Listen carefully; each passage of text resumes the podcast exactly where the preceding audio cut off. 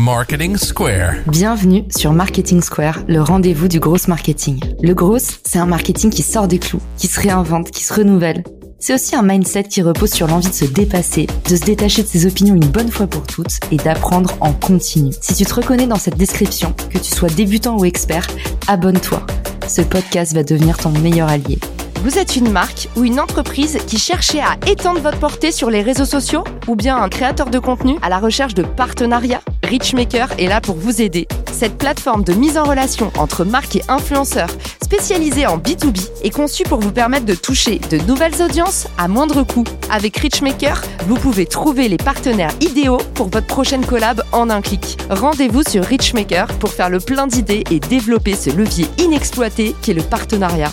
Bon épisode à tous Bonjour à tous et bienvenue dans ce nouvel épisode de Marketing Square. Aujourd'hui, on reçoit notre youtubeur résident Sylvain Lepoutre qui est expert YouTube, hôte du podcast Les créateurs vidéo et également Code YouTube. Il a bon nombre de chaînes YouTube, il nous en parlera peut-être. Aujourd'hui, il va nous aider à démêler les secrets de YouTube Shorts. Salut Sylvain, bienvenue dans le podcast. Salut et merci, toujours un plaisir d'intervenir ici. C'est devenu un peu la maison, là, ça y est, je crois que tu as la punch card au bout de cinq épisodes. Justement, j'avais plein de questions sur les shorts parce que comme j'adore consommer moi-même du contenu, j'ai regardé, je sais pas, une dizaine d'heures de vidéos sur le sujet, rien que ça. Je suis allée aussi zoner la plateforme. J'ai fait pas mal de vagues d'essais, pas mal de tests et au final, j'y vois pas très clair, donc je suis très contente que tu sois là aujourd'hui. Peut-être pour débuter l'épisode, un bref résumé, qu'est-ce que c'est les shorts depuis quand c'est arrivé sur YouTube? Les shorts, pour faire très simple, c'est TikTok sur YouTube. En fait, ce sont des formats courts, filmés de préférence à la verticale. Ça peut être en format carré, mais globalement, c'est filmé à la verticale,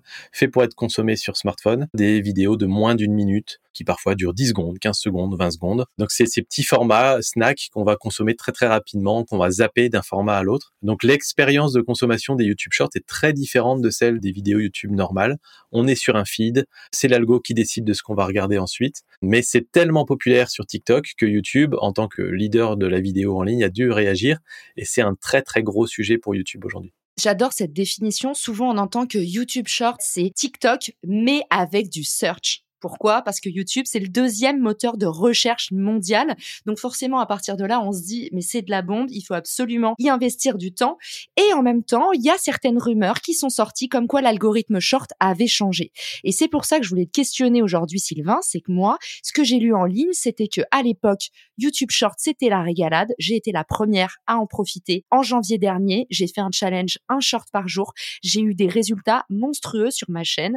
Ça m'a boosté non seulement mon watch time, le temps que les gens passaient sur mes vidéos, mais aussi l'acquisition de ma chaîne parce que je faisais les bons appels à l'action pendant mes vidéos et du coup j'ai eu plus d'abonnements. Derrière, j'avais davantage de vidéos visionnées aussi en moyenne par utilisateur. Donc en gros, j'ai l'impression que ça m'a aidé en termes d'acquisition et de fidélisation. Autrement dit, tout ce qu'on rêve pour sa chaîne YouTube.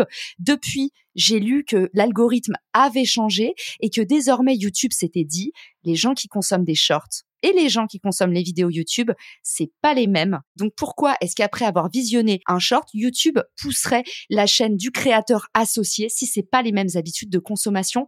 J'aimerais bien savoir ce que t'en penses Sylvain alors, c'est une problématique qui est propre à YouTube, pour le coup, parce que les autres plateformes n'ont que les formats courts, donc c'est plus facile. Effectivement, ça a changé plusieurs fois dans le temps. Au début, quand c'était en bêta, c'est sorti, je crois, il y a un an et demi, deux ans, hein, les YouTube Shorts au départ, en bêta, il y avait absolument aucune distinction entre les algorithmes de recommandation. C'est-à-dire que vous étiez abonné à une chaîne YouTube. Si cette chaîne YouTube publiait des shorts, les shorts arrivaient en page d'accueil, sur votre page d'accueil. C'était dans le flux d'abonnement, ça arrivait partout. Et il y a beaucoup d'audiences de créateurs qui se sont un peu fâchés en disant, bah, moi, je me suis abonné pour avoir euh, des analyses approfondies, pas pour avoir euh, des petites danses stupides de 20 secondes euh, ou des petites vidéos divertissement. C'est pas ça que je veux. Donc, YouTube, merci de ne pas me montrer ces contenus-là. Et donc, les créateurs, petit à petit, ont arrêté de faire des shorts ou ont décidé de créer des chaînes secondaires pour faire juste les shorts sur cette chaîne-là et ne pas les associer sur la chaîne principale, ce qui est évidemment pas le souhait de YouTube. YouTube aimerait bien qu'on puisse faire tous nos contenus sur une seule chaîne. Donc ensuite, YouTube s'est dit, OK, on commence à se rendre compte qu'effectivement, comme tu le disais, une session de visionnage de shorts peut être totalement décorrélée d'une session de visionnage de contenu long. On va démarrer ça dans son application. Bah, par exemple, on va aux toilettes pendant 5 minutes, on est dans une file d'attente. On va se dire, allez, j'ai 5 minutes, je regarde des petits contenus snacks. Je vais pas lancer une session de visionnage de vidéos longues de 20 minutes ou d'une demi-heure.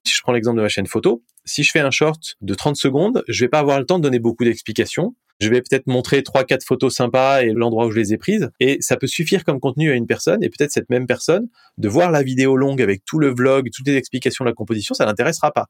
Donc je peux tout à fait comprendre que une personne soit intéressée par le contenu, la version courte et pas la version longue. Et c'est cette équation que YouTube doit essayer de résoudre. Donc pendant un temps, YouTube a totalement décorrélé les deux algorithmes. Donc toutes les personnes qui s'abonnaient à ta chaîne grâce aux shorts ne voyaient pas les vidéos longues quand elles étaient publiées. C'est comme si c'était deux applis différentes. YouTube a conscience que c'est un vrai souci, notamment parce que YouTube a déjà un écosystème de créateurs à qui ils doivent essayer de faire plaisir des créateurs de contenu long, parce qu'évidemment le but de YouTube dans tout ça, c'est de faire venir les créateurs TikTok sur la plateforme YouTube, mais YouTube doit aussi satisfaire ses créateurs de contenu donc c'est un petit peu plus complexe. Donc YouTube a avoué récemment qu'ils euh, avaient une équipe entière qui était en train de travailler sur les bonnes manières d'associer les recommandations des shorts et les recommandations de ce qu'ils appellent les VOD, donc les vidéos longues. Et même là, pour le coup, quand on a fait notre dernière réunion avec les équipes YouTube, moi-même et un autre YouTuber qui est dans l'équipe des experts, on a fait des suggestions à YouTube de bonnes manières de lier une expérience short avec une expérience longue. On pourra détailler si jamais ça t'intéresse les propositions qu'on avait faites, mais parce que c'est pas évident en fait, l'air de rien, quand on est en train de regarder un short à la verticale dans une session de 5 minutes, d'aller cliquer pour aller regarder une vidéo longue à l'horizontale. C'est pas logique, c'est comme si on sortait, qu'on changeait de plateforme. Donc il y a probablement d'autres moyens de montrer son intérêt pour des contenus longs d'un créateur short. C'est très clair et j'adore quand tu m'as dit euh, VOD. Tu sais, j'ai eu un espèce de flashback de l'époque où on allait chez Vidéo Future pour euh, louer sa vidéo qui été disponible 48 heures. Euh, il fallait se dépêcher pour aller la remettre dans la boîte aux lettres après. Pour le coup, sur les shorts, il y a peut-être une autre légende qu'on peut construire ou déconstruire aujourd'hui j'ai l'impression que sur Google, les shorts reach davantage. Autrement dit, la façon dont j'utilise moi les shorts, c'est qu'en général, je mets une question plus spécifique pour attirer vers ma vidéo en format long. Par exemple, si à la sortie de LinkedIn Audio en bêta, eh ben, je vais faire plein de shorts sur le sujet en disant LinkedIn Audio, comment ça marche? LinkedIn Audio, quel avantage pour les créateurs? Et en fait, quelque part, je vais créer beaucoup de SEO autour de mon épisode en format long parce que j'ai l'impression, mais c'est peut-être juste une impression, que sur Google, les shorts ressortent avant les vidéos longues. En tout cas, quand je fais des recherches Google, on me pousse très souvent des shorts. Alors c'est possible, mais je t'avoue, j'ai pas de data là-dessus. La plupart des chaînes que j'accompagne sur les shorts sont des chaînes qui vont faire euh, des shorts qui vont être découvertes par l'expérience short et pas par la recherche. Donc j'ai pas les infos, donc je vais pas commenter, mais ça m'étonnerait pas effectivement parce que sur Google, on cherche une réponse très rapide, la plus condensée possible et quelque part de proposer un short plutôt qu'une vidéo de 15 minutes, ça paraît logique. Soit ça, soit l'algorithme a remarqué que je regardais beaucoup de shorts et du coup comme c'est dans mes habitudes de visionnage, il me pousse des shorts. Du coup sur la partie Short YouTube, aujourd'hui, à l'heure actuelle, au mois de septembre, quelle est la bonne façon de booster sa chaîne grâce aux shorts? Et tu as le droit de nous dire, Sylvain, en fait, c'est deux choses différentes. Il y a de plus en plus de créateurs qui créent des chaînes directement sur des shorts où il y a que des shorts. Qu'est-ce que toi, tu recommandes à tes clients, à tes amis, à ta sœur, à ton frère? Alors c'était une question que ma communauté se posait et du coup j'ai posé à YouTube et on avait une, euh, une spécialiste des shorts que YouTube avait débauché chez TikTok d'ailleurs qui a répondu à ces questions. Le bénéfice des shorts c'est quoi? C'est la découvrabilité, c'est de faire en sorte que plus de gens découvrent vos contenus et c'est une découvrabilité qui est décuplée par rapport à des vidéos traditionnelles. Donc si vous avez besoin de cette découvrabilité, mettez des shorts sur votre chaîne principale. Typiquement, toutes les personnes qui ont une chaîne YouTube qui démarre, une chaîne YouTube qui n'a pas encore atteint son full potentiel, en gros, allez-y à fond et mettez les shorts sur cette chaîne. Par contre, si vous avez une chaîne énorme que tout le monde connaît dans votre thématique, Nota Bene, par exemple, une chaîne histoire, tous les gens qui sont un tout petit peu intéressés par l'histoire ont déjà vu passer sa chaîne ici ou là, donc il n'a plus besoin de cet aspect découvrabilité. Pour des personnes comme ça, il vaut mieux à ce moment-là faire une chaîne secondaire, se créer un second média avec des contenus un petit peu différents et qui du coup fonctionnera en autonomie à côté. Je pense que c'est le bon filtre de dire est-ce que j'ai besoin des shorts pour la découvrabilité dans ce cas-là, faites sur votre chaîne principale, sinon faites une chaîne secondaire. En termes de monétisation sur les shorts, il y a un fonds qui a été alloué aux créateurs qui paraît vraiment impressionnant de l'extérieur. Comment est-ce que toi, tu conseilles de monétiser les shorts? Est-ce que tu conseilles aussi de les monétiser ou pas éventuellement? Aujourd'hui, de toute façon, ils sont monétisés par défaut. C'est totalement euh, extérieur au programme partenaire YouTube. Il n'y a pas besoin d'avoir les 1000 abonnés, les 4000 heures de watch time, etc. Peu importe, ça n'a rien à voir. Et effectivement, aujourd'hui, c'est un fonds créateur. C'est-à-dire que c'est le même système que sur TikTok, où il y a un fonds fixe qui est partagé entre les chaînes qui génèrent le plus de vues sur les shorts. Si moi, je fais des shorts, j'ai 50 euh, 000 vues sur mes shorts à la fin du mois, je vais gagner 0 euros parce que je vais pas passer la barre qui me permet d'avoir euh, une petite somme.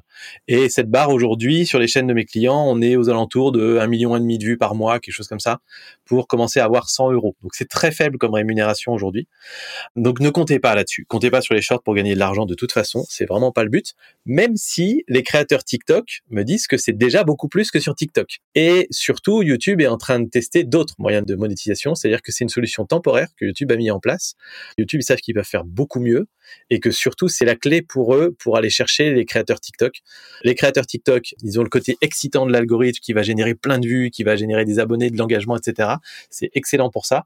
Par contre, le gros point noir de TikTok, c'est la monétisation et le partage des revenus qui est totalement opaque et qui est relativement faible. Si YouTube demain arrive avec un équivalent programme partenaire où euh, selon le nombre de vues, on peut générer beaucoup plus de revenus, etc.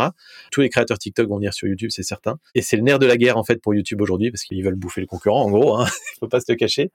Je sais qu'il va y avoir probablement des grosses annonces peut-être autour de la monétisation qui devrait arriver fin d'année ou début d'année 2023. Personnellement, je suis intimement convaincu que ça va être autour de la monétisation, mais on, va attendre de voir. Ce qui est sûr, c'est qu'aujourd'hui, chez YouTube, en tout cas dans les équipes YouTube, ils ont que short en tête. C'est vraiment leur focus numéro un. Donc, pour n'importe quel créateur aujourd'hui, ne pas faire de short, c'est un peu se priver du lancement du moment où, eux, ils les poussent à mort, ils veulent que tout le monde aille les voir. Donc c'est un petit peu passer à côté d'une opportunité. Maintenant, c'est créer du contenu différemment, c'est plus snack, c'est moins approfondi. Donc euh, faut réussir à trouver l'équilibre avec les vidéos un peu plus longues quand même et ne pas faire que ça si ça vous passionne pas.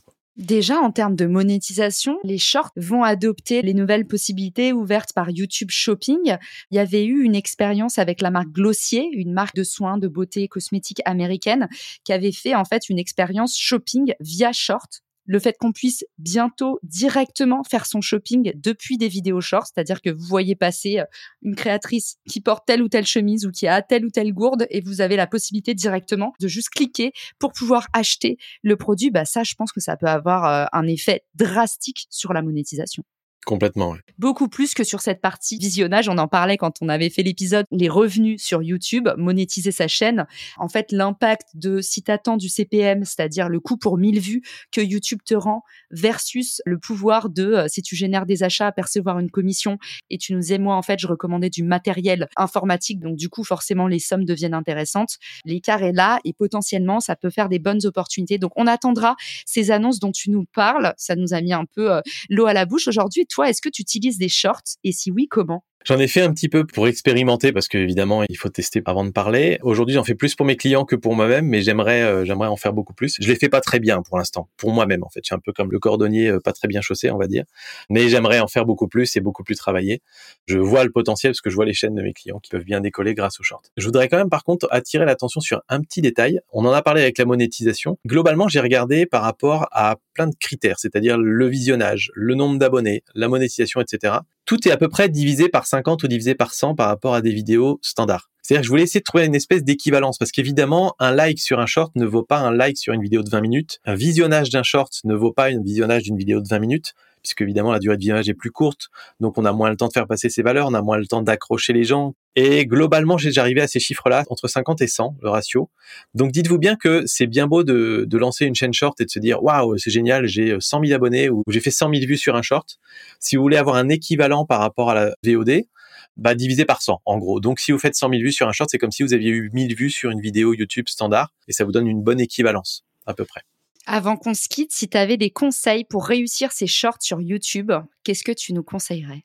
Trouver un concept très fort et avoir une très bonne phrase d'accroche. Exactement comme les posts LinkedIn, en fait. Démarrer par une phrase d'accroche très forte qui fait que les gens vont arrêter de zapper et seront intéressés pour la suite. Et cette phrase d'accroche, en général, va pouvoir vous donner un titre intéressant. J'ai analysé quelques centaines de shorts. Je voulais essayer de trouver quel était le paramètre, la métrique qui faisait qu'un short était poussé par l'algo ou pas. Étonnamment, c'était pas la rétention, c'était pas la durée du short, c'était même pas la thématique du short, si c'était euh, éducatif ou divertissement, etc. La seule métrique où j'ai trouvé une, une corrélation, c'était le taux de clic. Alors ça paraît étonnant parce que les shorts en général on zappe donc on clique pas pour aller voir un short, mais le seul endroit où on clique pour aller voir un short c'est sur la page d'accueil quand on est dans l'appli où on voit 5 6 shorts que YouTube nous propose et là on peut cliquer pour en choisir un. Je sais pas encore si c'est une relation de cause à effet, c'est-à-dire est-ce que YouTube pousse volontairement des shorts qui amènent un bon taux de clic et qui donc démarrent des sessions de shorts parce qu'ils veulent les pousser? Ou est-ce que c'est simplement une corrélation, une coïncidence qui fait que les gens vont cliquer parce que on est sur un concept un peu accrocheur et que de toute façon le short était euh, qualitatif? Mais voilà, ce petit concept, cette petite phrase de départ qui fait que ça va vous intéresser au sujet, elle est vraiment très très très importante. Génial. Et les sous-titres, sous-titres ou pas sous-titres? Si on peut sous-titres, il y a des outils même automatiques qui permettent de créer des sous-titres. C'est toujours intéressant parce que les shorts, déjà, vous allez les réutiliser. Ça, c'est cadeau. Hein. Franchement, vous créez un short, vous le réutilisez sur TikTok et sur Instagram en Reels. Ça vous coûte rien de plus et c'est les mêmes contenus qui marchent sur les trois plateformes. Donc, vous faites les sous-titres une fois pour les trois plateformes, ça c'est bien. Ça a tendance à avoir un petit peu une meilleure rétention et donc il y a des gens qui utilisent ces plateformes sans le son et donc, du coup, les sous-titres peuvent aider. Ça vient aussi stimuler différentes zones du cerveau, donc ça peut être assez intéressant. J'ai un petit tip quand même pour les gens qui ont une chaîne YouTube depuis longtemps, qui créent déjà du contenu long et qui veulent pas fâcher leur audience. Si votre audience a l'habitude d'avoir des contenus travaillés et que vous voulez créer des shorts, vous allez vous dire que ça va peut-être pas leur plaire. Dans ce cas-là, quand vous publiez votre short, ne le publiez pas depuis le téléphone. Vous pouvez le mettre en non répertorié depuis le téléphone. Ensuite, vous allez sur votre ordinateur et là, vous retrouvez votre interface de publication des vidéos YouTube normales. Et quand vous cliquez sur voir plus, il y a un endroit il y a une petite case qui dit ne pas notifier les abonnés. Et donc, vous cliquez sur cette case-là. Ça permet à YouTube de savoir que vous ne voulez pas que ce short soit mis en avant auprès de vos abonnés. Et dans ce cas-là, YouTube ne le mettra que dans son onglet short et donc ce sera que présenté à une nouvelle audience et pas à votre audience actuelle. Ça paraît bête, mais pour des créateurs de contenu qui se posent la question de perdre des abonnés ou de fâcher des gens avec des shorts, c'est assez important. Tellement évident qu'on n'y pense plus, mais le fameux appel à l'action, règle universelle dans la vie, si tu demandes pas, t'as pas. Donc à la fin de votre vidéo, redirigez à un autre endroit et un seul endroit à la fois. Et non pas allez voir ma chaîne, abonnez-vous, mettez un like, poser un commentaire, créer un funnel, créer un tunnel qui vous permet derrière de convertir. Donc peut-être que vous allez vous dire, en fait, je vais avoir un maximum de commentaires parce que je veux récolter du feedback. Peut-être que vous allez vous dire, j'ai envie qu'on vienne liker ma chaîne, qu'on vienne s'abonner parce qu'il y a la version longue de disponible ou alors il y a un complément d'information pépite à découvrir. En bref, expliquez clairement aux spectateurs comment il peut vous aider à atteindre votre objectif. Ouais, c'est vraiment important. Pas forcément à faire à chaque fois sur les shorts, parce que l'expérience de visionnage est très différente vu que le spectateur va pas choisir ce qu'il va faire derrière. En général, il va zapper sur le short suivant. Un petit like, un petit abonnement, très rapide, pourquoi pas mais c'est moins indispensable sur les shorts que sur les vidéos longues. Ça vaudrait le coup d'analyser et de faire des stats et de voir sur 1000 shorts par rapport à ceux qui ont fait des appels à l'action et ceux qui n'en ont pas fait, est-ce qu'il y en a qui marchent mieux que d'autres? Ce serait intéressant à, à, voir, à décortiquer. Merci beaucoup en tout cas pour tout ce que tu nous as partagé aujourd'hui encore, Sylvain. Où est-ce qu'on peut te retrouver? Eh ben aujourd'hui, je vais vous proposer de me retrouver sur LinkedIn. On peut rentrer en contact si vous voulez par la messagerie ou bien sur les contenus qu'on peut proposer. Donc c'est euh, tout simplement Sylvain Lepoutre sur LinkedIn. Vous verrez, il y a du rouge un peu partout sur ma tronche et donc vous pouvez reconnaître par rapport à ça. Le branding spécifique dont tu nous parlais, en ingrédient numéro un du succès pour une chaîne YouTube. Merci à tous. On fera un post sur cet épisode, un post LinkedIn. Donc venez engager avec nous, venez nous dire ce que vous avez pensé de cet épisode ou pourquoi pas faire la promotion de votre chaîne YouTube. Finalement, on est là pour ça, on est un réseau. Merci à tous de nous avoir écoutés et je vous dis à très vite dans le podcast. Ciao Si cet épisode te plaît, tu peux le partager en me taguant ou lui laisser 5 étoiles sur Apple Podcast. Marketing Square.